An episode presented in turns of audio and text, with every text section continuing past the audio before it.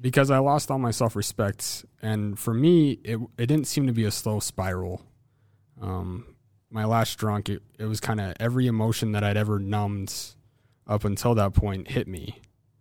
And it was also my first God moment where I had one single thought when I woke up, and that was I was going to be dead by 23. It wasn't a question or a statement. It was almost like somebody was reading out of a history book, like, and he died at 23 because he didn't stop drinking.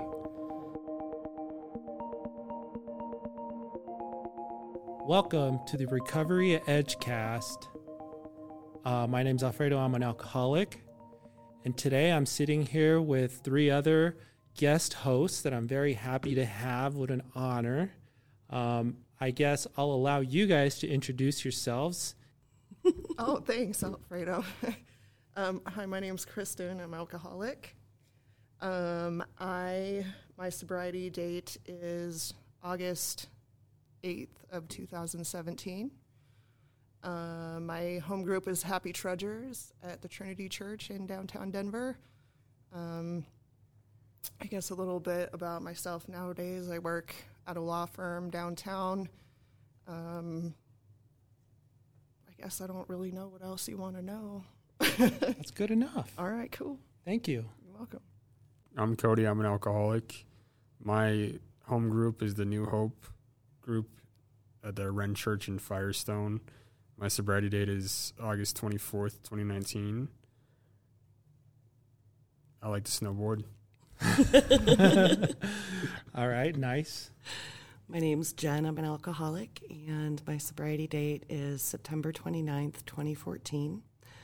And my home group is the Came to Believe group, usually at York Street, Monday, Wednesday, Friday at noon, but lately uh, on Zoom.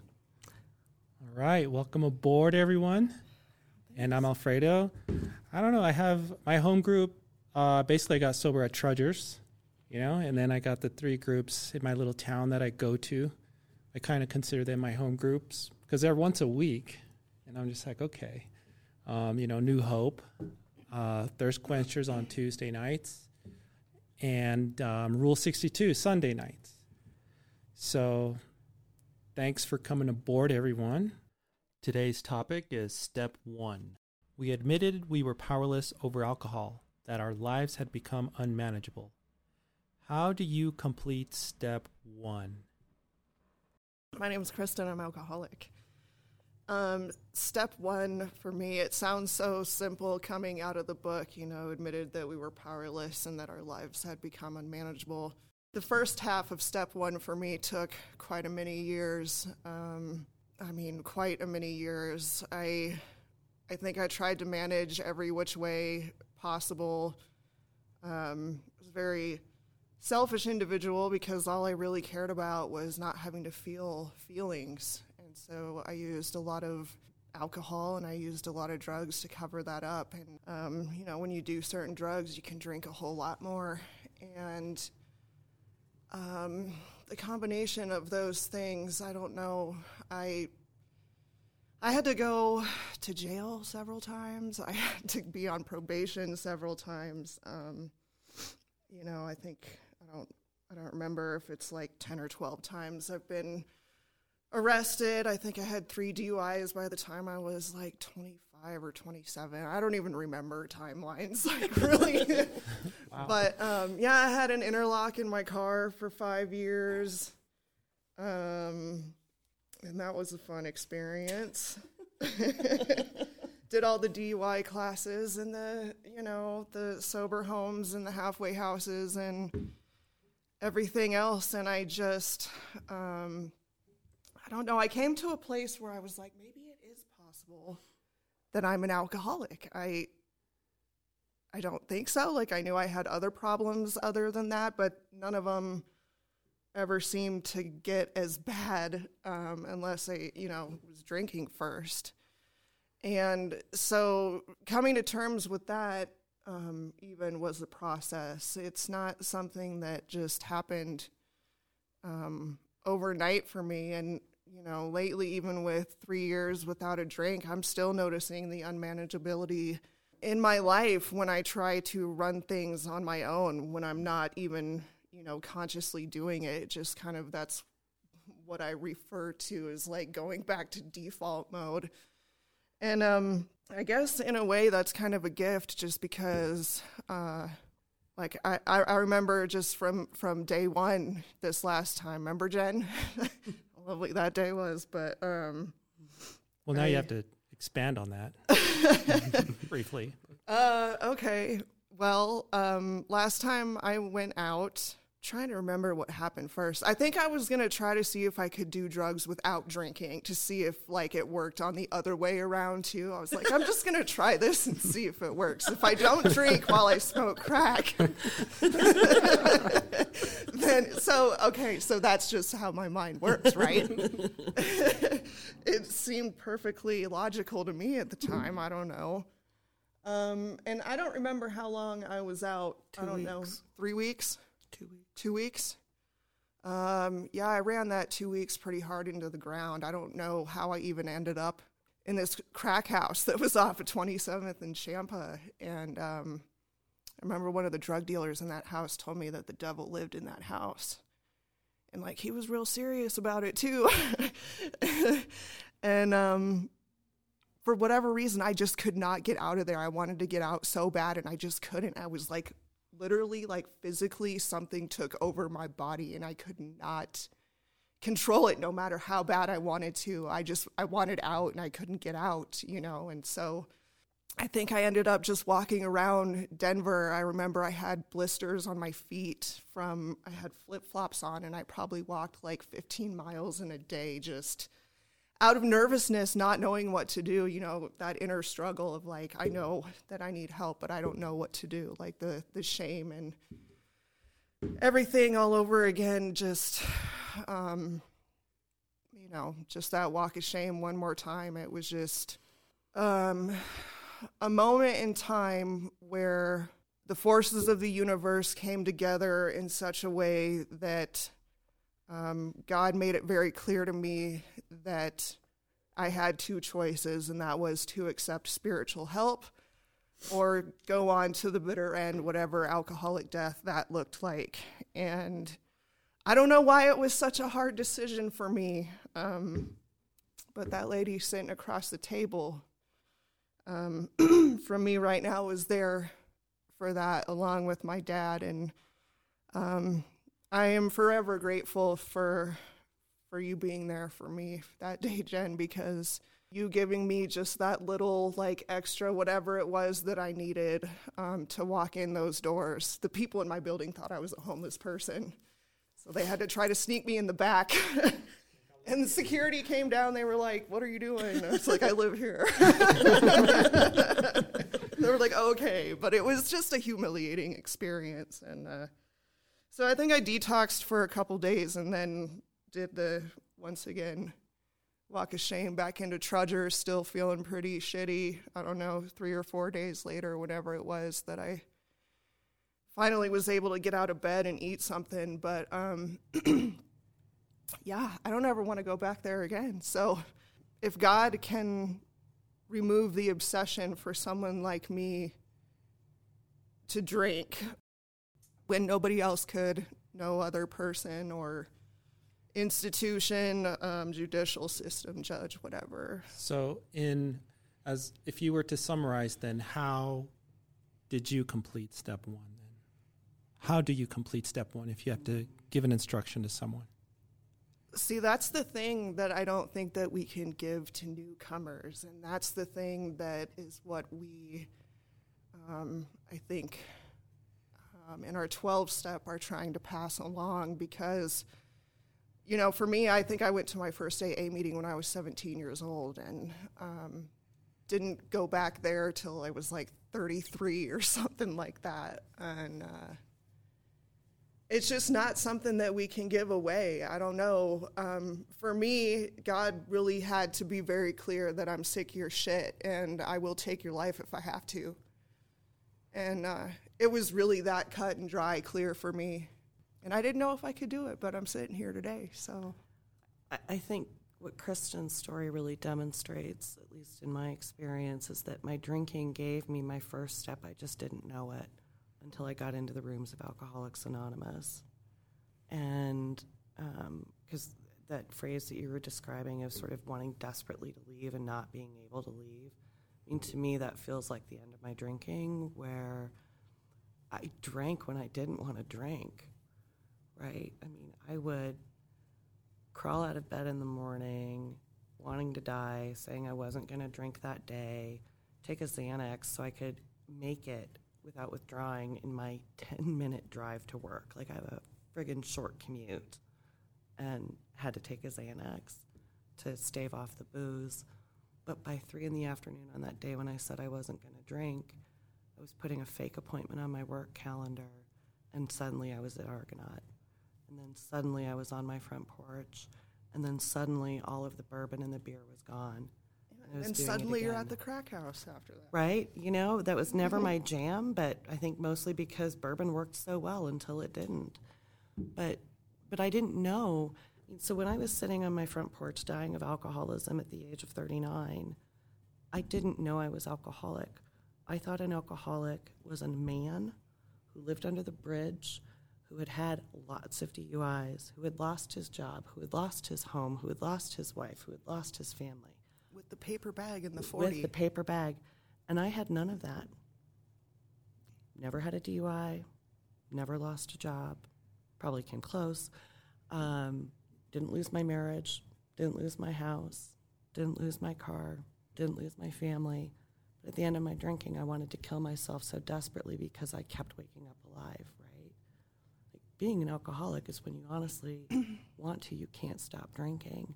And once you start, in my experience, I get so freaking thirsty, I will drink every drop in the house and will crawl over broken glass to get to the liquor store to buy more. and the mind obsession is what is the Yep. worst. That's and, the torture. And I, I didn't know that that made you an alcoholic. So my drinking gave me my first step. I just didn't know it until I was in a room of Alcoholics Anonymous, sitting across from the woman who took me through the steps, reading the big book and going, "Oh my God, that's me." Like I'm not the only one who drank like that. Not the only one who couldn't go a day without a drink. And not necessarily because I was physically addicted, but because my mind was screaming and I was so nervous and angry. Like I thought I had an anxiety disorder. Yeah, me too. but really, just a fucking alcoholic. you probably do too. You know, mean, what- you know. Yeah. It- oddly enough, though, haven't had any anxiety attacks in sobriety. You know, oh. like oddly have. enough, all of that is gone. It's funny how that works. That, that happens to me. I mean, it happened to me. Like, Oh. it's like I didn't come here to cure my panic attacks, but I don't get them anymore. Yeah. Interesting. I fit in my own skin finally. Yeah, well, sometimes. Okay. Maybe like 8% of the time. So, Cody, Cody, how do you complete step one? Yes, Talk to me about step one. Well, for me, step one was a, a shotgun blast to the chest the first time I said it. And um, even now, some days, depending on the day, it kind of takes me back because I'll get in a mindset where it's not at the forefront. You know, I'm not constantly thinking about it. And so saying I'm an alcoholic admits inside of me that I am one. You know, it reminds me that that's that's what I, that I am an alcoholic. I have that. It's not ever going to go away and if I don't stay on top of it, I'm going to go right back out. Um, I like that part that you were saying about the depression and the panic attacks. So that's kind of gone. Uh, my mom has had severe depression her entire life, so I just assumed that I inherited that from her genes. And I figured coming in at AA, well, I'd stop drinking, but I'd probably still have to see a therapist. I'd probably have to take medications if I wanted to fix that side of everything. And less than a year later now, I haven't had a single panic attack since month four my depressive episodes maybe last a couple of hours and then even then they're not as nearly as bad as they used to be they're not debilitating anymore and i can still get stuff done and something that the program has taught me is to get stuff done to get through those attacks to to get past that depression because that's i think that's the part of the it's a program of action and by acting even in the smallest way you know doing the dishes or going to a meeting just doing something anything is better than just sitting on the couch obsessing um, which is a big part of what I used to do. Was I would just sit around waiting for something to happen, worried I'm going to miss something, and drinking anyway. So it's not like I could go anywhere to do anything that I thought I was going to miss, and I missed everything anyway. Um, I came in because I lost all my self respect, and for me, it it didn't seem to be a slow spiral. Um, my last drunk, it, it was kind of every emotion that I'd ever numbed up until that point hit me. And it was also my first God moment where I had one single thought when I woke up, and that was I was going to be dead by 23. It wasn't a question or a statement. It was almost like somebody was reading out of a history book, like, and he died at 23 because he didn't stop drinking. And my immediate next thought was I should ask my buddy if he wants to go grab a beer because I had called out sick in my blackout and I wasn't going to work that day anyway. so that doesn't tell you, you know, how insane the alcoholic mind is. It's there. There's a good example. Makes perfect sense to. I just love. I mean, that's Yeah. the beauty. Like one of the things I love so most about Alcoholics Anonymous is the laughter, and like only a bunch of other drunks would hear someone say, "Well, you know, I called out sick to work in a blackout and think it's freaking hilarious," but it is because it's so classic alcoholic.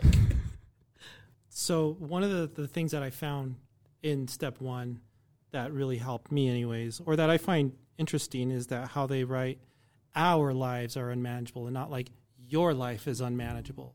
You know, it's like you're not alone, you know, mm-hmm. and that even though I didn't understand it, like I, that wasn't the first thing I thought when I read it the first time on the wall, you know, to me it, it probably sounded like your life is unmanageable and these guys have their act together or something. But looking at it now it's like no this is a we thing. It's everybody who's here can relate. And that beautiful f- word "we" at the first word of the first step, right? We.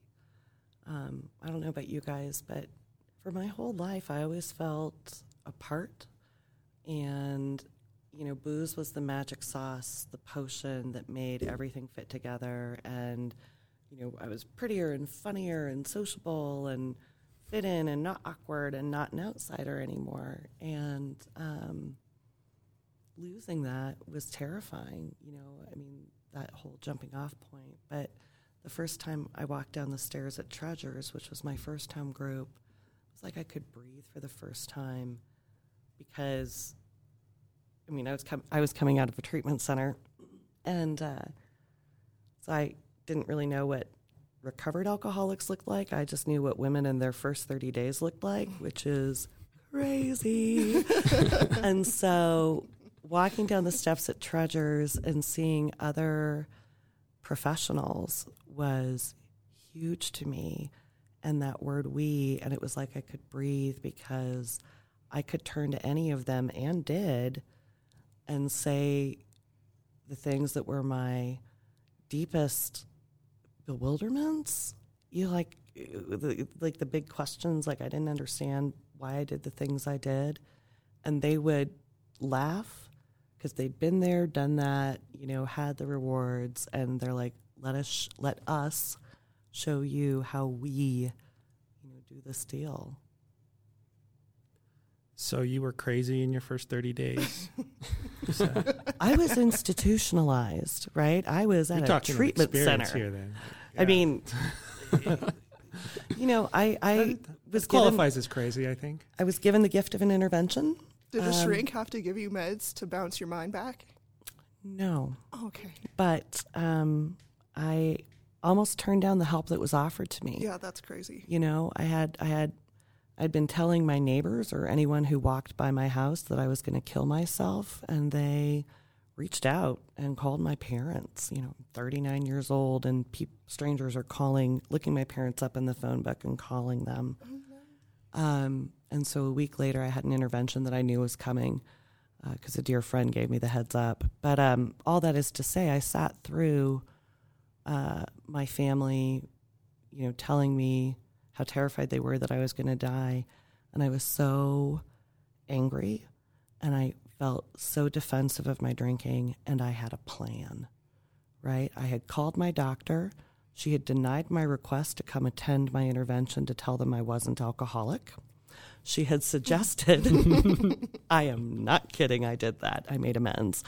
Um, but Doctor sounds cool. she, my doctor is awesome. Look me up, happy to pass on a referral. Um, she's fabulous and now thinks I'm hilarious, but because I don't lie to her anymore.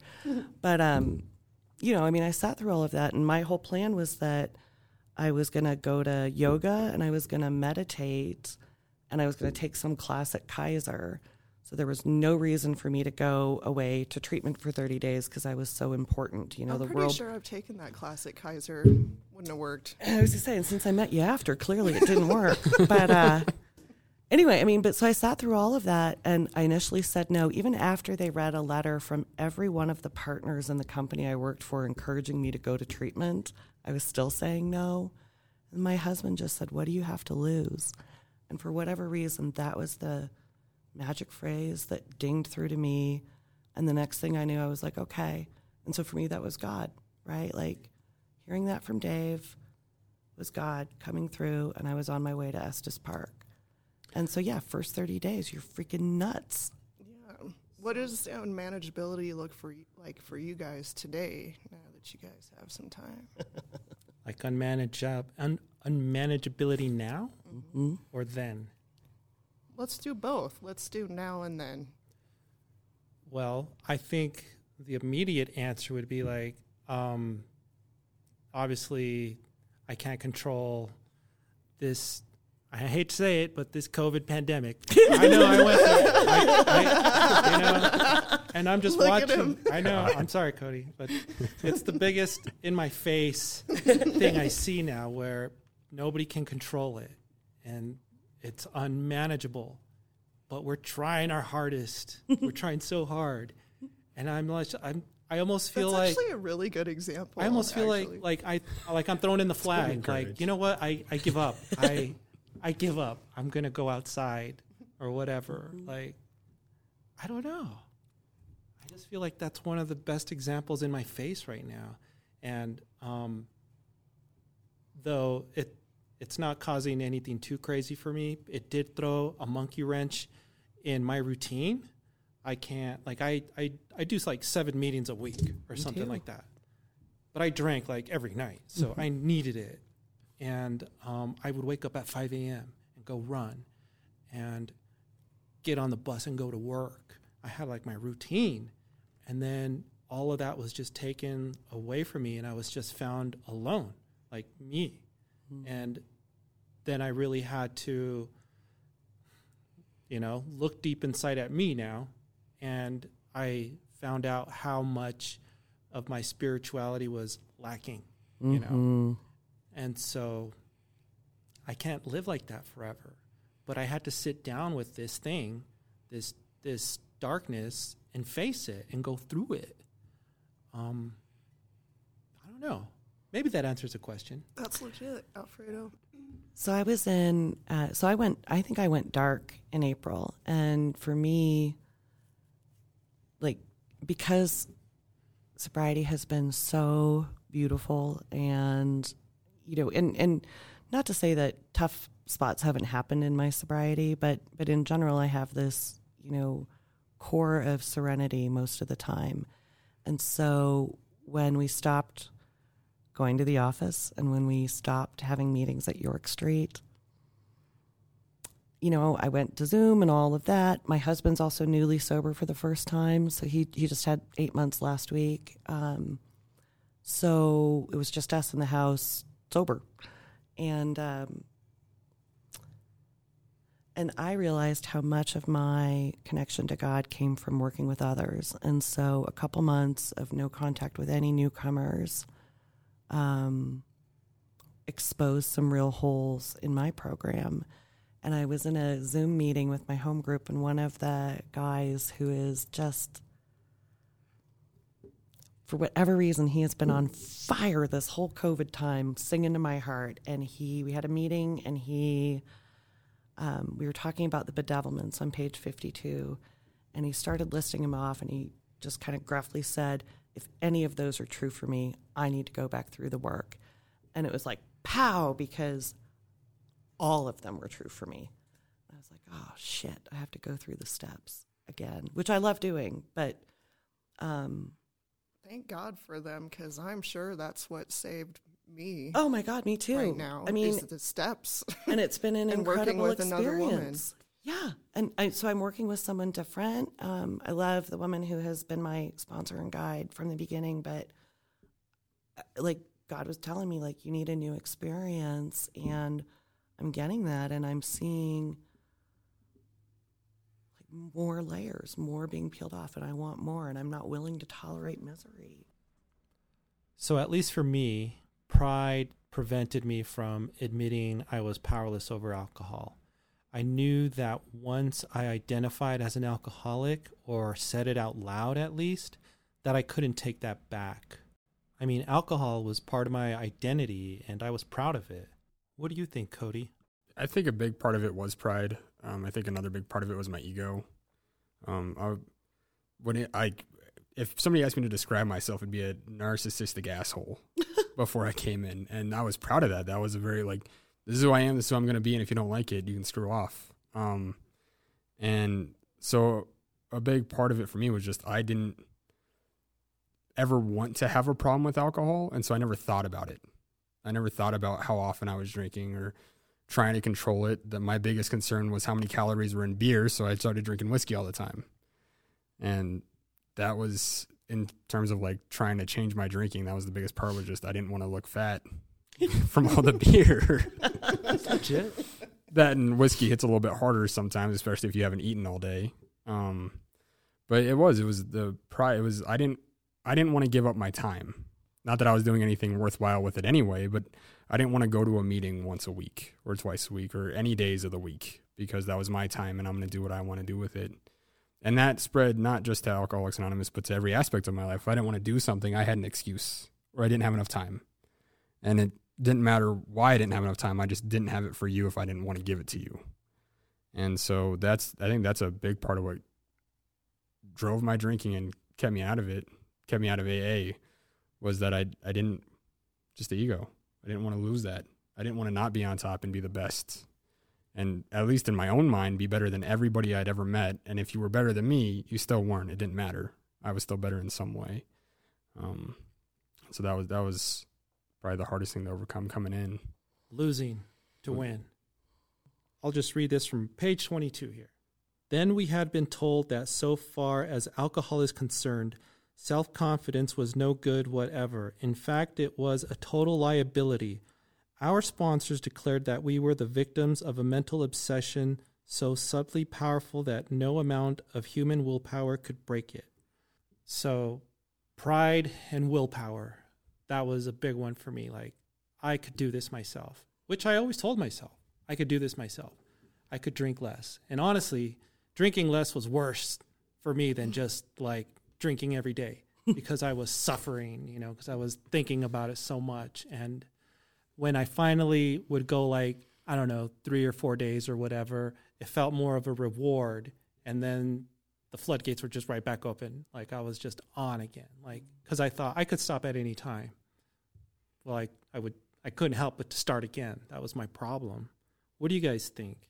I think that was wired into my DNA, you know, raised to be independent and strong. And as a teenager, I rejected the religion of my childhood because I thought God was for the weak. And, you know, like that a real successful businesswoman, like I wanted to be, stood on her own two feet, very rugged individualist, very, you know, Ayn Rand, all of that. Um, and so, and, and, nothing in my life that I had set out to do, I ever didn't succeed at, right? So that was partly the torture of drinking because no matter how hard I tried, no matter what arrangements I made, I still ended up, you know, drunk in the pile of puke and having to check who I drunk texted, drunk called, or drunk emailed. And, you know, what horrible things did I say to my husband that night that I don't remember?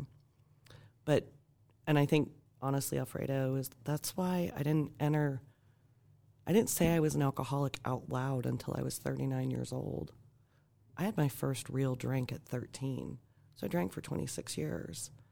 And, you know, that was powered all by power and willpower. Thus, the, to the point where I would Google, you know, like, what the hell is wrong with me? And on the screen would come up Alcoholics Anonymous. And I would slap my laptop down as hard as I could, right? Because that was the one thing that couldn't be the problem. It had to be my husband. It had to be my job. It had to be I just wasn't trying hard enough. It couldn't be the booze. What do you think, Kristen? Well, I was just thinking, I don't even know, I don't remember your question now. That's okay. Pride and Pride and willpower. pride and willpower, yeah. Um, you know, I'm I'm really good at lying to myself and not looking at things. So I don't. And that's where my selfishness and self-centeredness takes root because yeah, being an alcoholic was a lot of a lot of work. And no matter what I tried, no matter what I tried at any point from the time you know that the, the first time I pu- picked up a drink when I was like 16 years old or whatever, it seems like it seems like nothing that I touched worked ever, ever.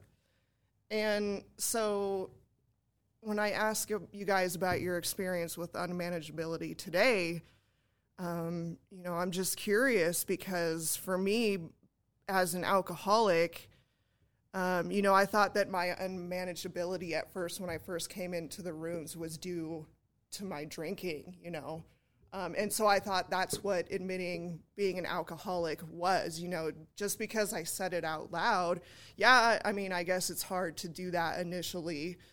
But for me, that wasn't a first step experience. I had to, when they talk about in the book, um, you know, admit to your innermost self. I didn't, I guess, know what my innermost self was until I had that experience. You know, because I was, I had been so good at avoiding um, and not looking at and lying to myself and finding distractions so that I didn't have to look at it. I think that's what's hard about, you know, once you're sober for a little bit of time, how is it that you still have unmanageability? You know, I went Yeah, through big phases of like, why am I not fixed? I haven't had a drink in X amount of time. I've done the steps. Why do I still sometimes forget to pay a bill? Why do I still sometimes just want to veg out on the couch and watch Netflix or whatever unmanageability looks like, right? Yeah, or I want to, you know, eat too much or pick up the credit card if that doesn't work. Or I just you want everyone to like, leave me alone. Yes, leave me alone. Oh yeah. Yeah. Um, for me, I had a self realization throughout some of this stuff um, that when I feel like I've lost my mind, that is unmanageability.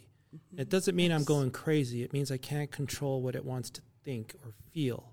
When it wants to take you through sadness or depression, sometimes happiness, when you get to that point, I feel like I have reached some unmanageability. And I can compare it to my alcoholism because I couldn't stop thinking about drinking. Even in my first crazy 30 days, beyond that, even, when I wasn't, You're not crazy anymore, Alfredo. Well, yeah, I am. Okay, cool. I'm a good crazy. All right, cool. But mm-hmm. I couldn't not think about it not drinking. Like, I'm not drinking right now. I'm not drinking right now. What am I going to go do tonight? I'm going to go home and not drink. That was my activity. Right. And at that point, I think my life was still unmanageable. At least my mind was, because I couldn't control it. And when I get to that point these days, sometimes it's more of an emotional thing like this sadness, this heartbreak, or whatever just wants to grab a hold of me. And I try to fight it. But the same principles will uh, overcome that too. Like, I give up. If I'm supposed to be sad, I'm sad. You know? Like, I don't have to like try and fight it. And I only learned that from surrendering.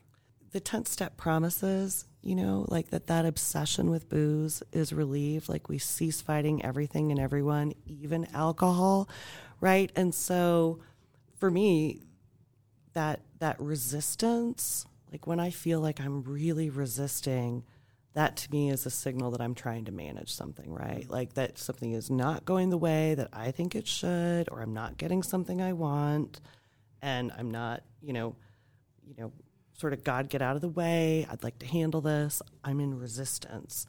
And like in contrast, when I do, when I practice the evening review, and one of the questions is, you know, were we, you know, fighting basically, or were we in this packing what we could into the stream of life? And like that's when I'm not like when I'm in the stream, I'm in the flow. I'm in that world of the spirit. I'm I'm present. I'm present, right? I'm not freaking about the future or obsessing about the past.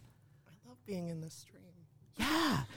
and so I miss it when I'm out. Yeah. And and it's like, oh, dang it. you know, I have to take this to God. I have to 10 step this. I have to tell someone what I've been up to.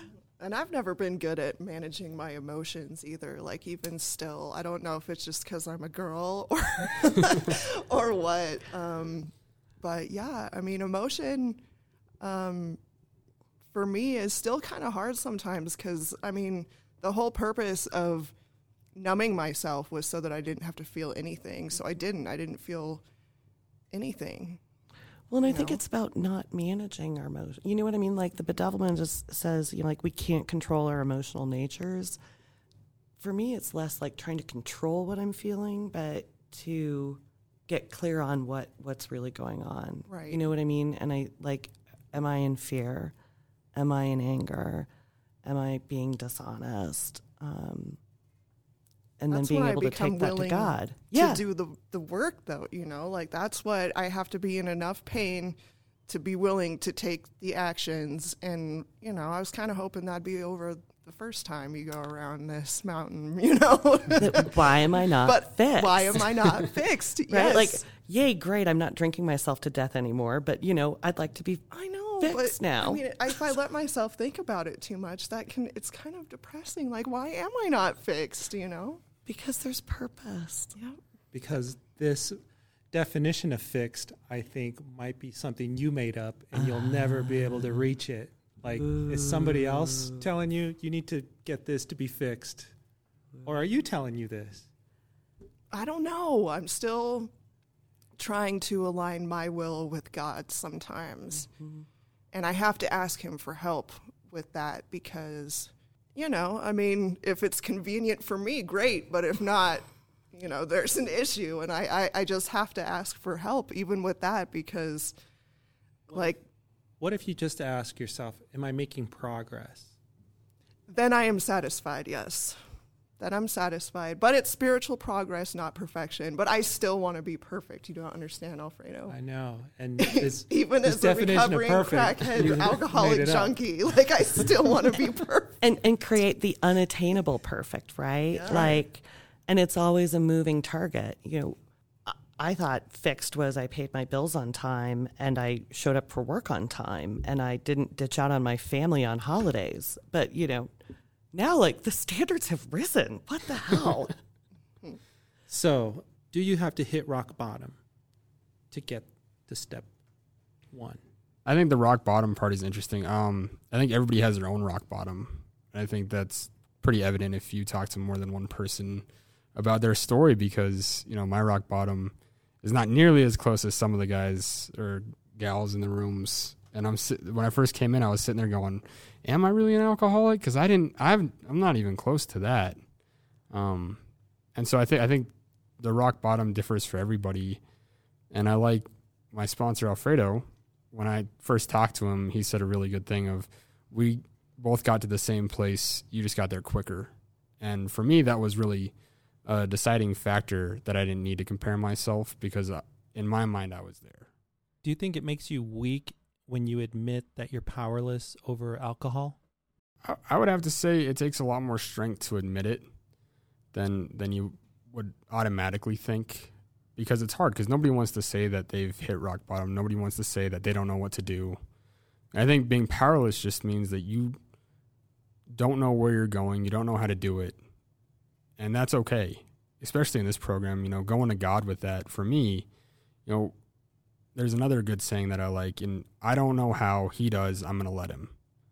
And that's big for me because a lot of times there are a lot of situations where I think I have a purpose in that situation. I think that I have power in it and I can do something. And the reality is, I don't and can't do anything. I don't have to and I can't do anything. And God shows me that and He tells me that. It reminds me that I'm not the center of the universe and my life isn't that big. My problems aren't unmanageable for Him as much as they are for me. And so, giving a lot of that over and, and being powerless to him makes my life a lot more manageable in my mind. It makes me a lot less irritable, discontent, depressed, and it makes the days flow a lot smoother. Thoughts, Kristen? Could you define rock bottom, please? I think it's different for everyone. I agree. I agree. Um, you know, it's interesting that you would bring this up because earlier today I was thinking about, you know, um, like self confidence. Okay, so like, uh, I'm not confident in myself, but I want to be able to be solid in my confidence in the one who has all knowledge and power, you know. Um, and that's I think what I'm working towards, you know, and it's it that's why we can't live off of, you know, yesterday's experience, mm-hmm. I guess. And that's another thing that I'm learning that I've heard Jen say for years now and it's just really, you know, starting to sink in really what that means. You know, yesterday's experience isn't going to keep me sober tomorrow, you know. It's a literally a day at a time thing, you know? And so it is kind of like I, I die every night and wake up and have to um, handle things. I wish I would have gone through the steps when we had discussed it before, because then maybe I wouldn't feel like I am today. But who knows? It's Who like knows? you're having the experience you're having now, though. You know, I really believe, I mean, lack of power was our dilemma. yeah. and I didn't know that it was my dilemma, but um, but but it, but they use the word past tense, right? Like lack of power was our dilemma, and and like now I have that power in my life um, when I choose to get out of its way and to not try to arrange the set like that. Um, and and beer and bourbon was my power for a really long time and it fueled me and took me to a lot of places and you know certainly if you were on the outside looking in you wouldn't think i was at rock bottom again right because i think we all um, sometimes in the world assign physical characteristics or economic characteristics to what a rock bottom is or criminal characteristics to what a rock bottom is not saying I didn't drive drunk. I did. I just didn't get caught. But, you know, I think that for me it was a spiritual rock bottom and I didn't know it. You know, it was it was that like gaping empty black hole on the inside that I couldn't fill ever. And as a child of the 80s, like in the 80s, every TV show like quicksand was the big problem like on the A team or whatever, like quicksand. And like inside, I felt like I was always in quicksand, you know, like no way to crawl out. And to me, that's rock bottom. So for me, it was having to reach that place where a tiny grain of me wanted to live just enough to do the hardest thing for me personally, which was to ask for help and accept it. And I have a friend who, when he tells his story, he talks about how asking another man in Alcoholics Anonymous for help was the hardest thing he ever had to do. And I think that's still true for me today. Yeah, it's a you know- four letter dirty word. It is. You know, I associate all kinds of, and it's funny, right? Because when I'm working with others, I'm like, oh my God, you can call me anytime. Seriously, I'll pick up unless I'm in an AA meeting or a work meeting. And I'm here to help. I'm here to help. I'm here to help. And like that is abundantly offered to me. Yet I find it a terrifying prospect still, you know? Um, so I guess it depends who you ask. Um, if being powerless, you know, admitting that if it's weakness or not. I don't. I think that um, God's awesomeness is made perfect in my weakness and yours. Um, that's just been my my experience. and and that experience of powerlessness i think on the other side is our greatest strength right because only another alcoholic can sit down with somebody else and truly get what it's like like that alcoholic suffering and what an extraordinary gift we've been given to be able to say to that person i've suffered like you. If you if you want we can show you how to stop suffering. Like that can be eased. And it's only through sharing our experiences on those dark nights of the soul or dark days or whatever, like that win the trust of that other person. You know, like my life before was all driven by, like, can I make a lot of money? Can I buy a house? Can I marry and like get professional accolades? Blah, blah, blah. What you look like on the outside. Yeah, yeah. When inside I'm dying, and yet now I really don't care about any of that. I mean, like, yes, someday. I mean, I like having a job. I like being married. I like my house. But you know what I mean? Like, but they're not like the shiny stars that make me feel like I'm living a purposeful life. 'Cause I never felt like I lived a purposeful life. But like the gift that being recovered from alcoholism has given me just in meeting people like you guys. I mean, like, how fucking cool is that? Like, watching you guys get sober. Cody, I'm sure your journey was awesome. But having seen Kristen and Alfredo get sober, like, it's like goosebumps. It's you know? definitely cool to meet me.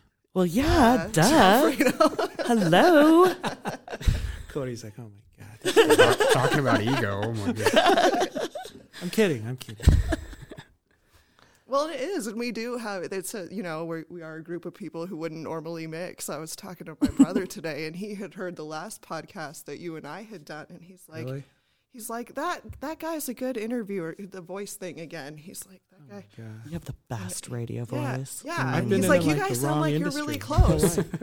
life. And I was like, See, it's I a know gift. Alfredo from being in meetings and stuff. Like we've never really hung out, but he's like, "Well, you guys seem like you know each other pretty well." I was like, "Well, when you sit in a meeting with someone for years at a time and all the shit we talk about, I mean, I guess Yeah. You might know some things that Yeah. others might not. yeah, right and so like going from being alone to having a tribe and like a tribe where i can say things like it took me six months sober before i finally decided to open the pile of mail that was two and a half feet tall in my house because i was afraid of the letter from the irs that was buried somewhere on the inside of that pile and everyone at treasures laughed their asses off and then told me to take pictures of the pile and what it looked like when i was done you know I was uh yeah, I I was the same way.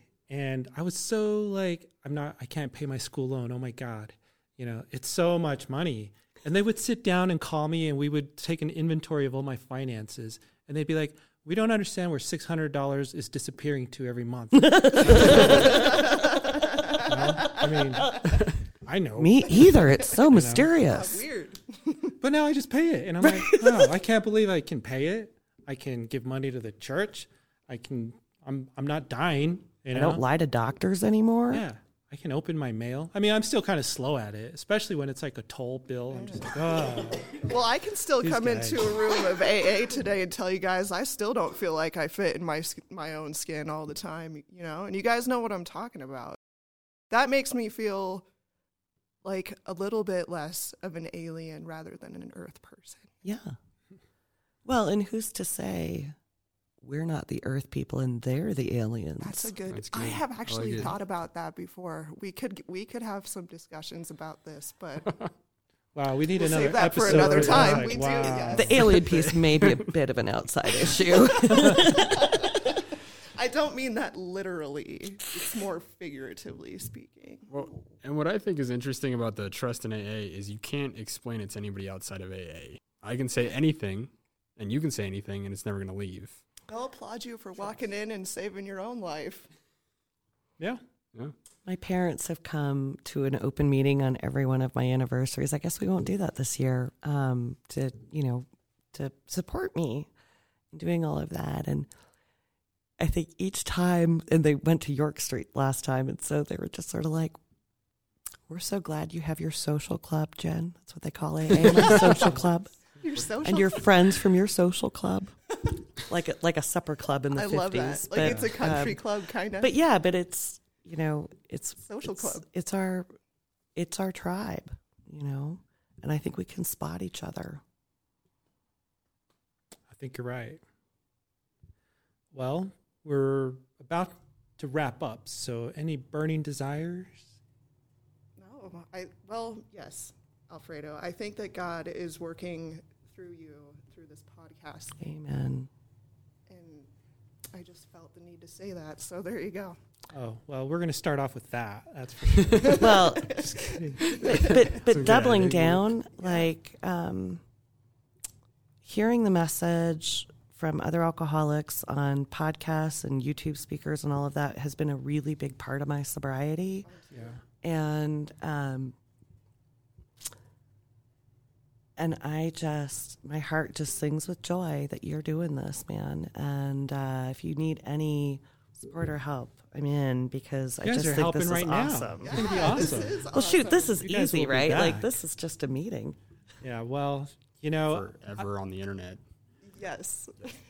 I've, I've had the idea for a couple of years. Like, I, I want to do this because I, I listen to podcasts. I'm like, oh, that, that looks easy. If anybody can do that, I can do that. But I just never did it. And you have the voice. I'm sick of my story too, by the way. I'm sick of Are myself. you? Um, and I haven't heard your story yet, so maybe it's time for I that. don't, I don't know about that. Ooh, I I think do. I think Kristen should interview Alfredo Jen and get his story. that could be cool. Well, um, because I've been, like I said earlier, just at home, and I'm like, God, I'm not like, I can't go to work. I can't really do nothing. I just had the I mean, thought, I like, guess you I could think record it's, one by yourself. I think and it's then time to just to do us. this thing, you know? I I love that you followed through on it. I just I mean, like I passed it on to my husband and other people and I cried when I heard Kristen's and I cried the second time I heard Kristen's and I pretty really sure want to meet too. Arlene cuz she sounds amazing. oh, I will take you to meet Arlene. Who's we know Arlene? Arlene. I want to hear Arlene. You got to catch up on the podcast, oh Kristen. yeah, you're going to show me after. 41 years sober. I just had lunch with her yesterday, or actually pie. I want to be yesterday. friends with her, so hook us up. you got it. All right. That was awesome, guys. Thank you so much for showing up. Um, I got a lot out of this. So I think we'll wrap up then. Thank Right? you. Yeah, thank you. Keep coming back. It works right. if you work It it. works if you work it. when I was in Richmond, I went to a meeting where they at the end, and it was amazing. I was the only white person in this meeting, and it was this. It felt like a a, a barber shop, and I think there were maybe only two women, and so these big burly dudes who carried a beautiful message. At the end, they went, you know, keep coming back. It works if you work it. And this guy with this booming deep voice goes, "And if you don't, you die." That's a perfect way to end this. Dude, it I was awesome.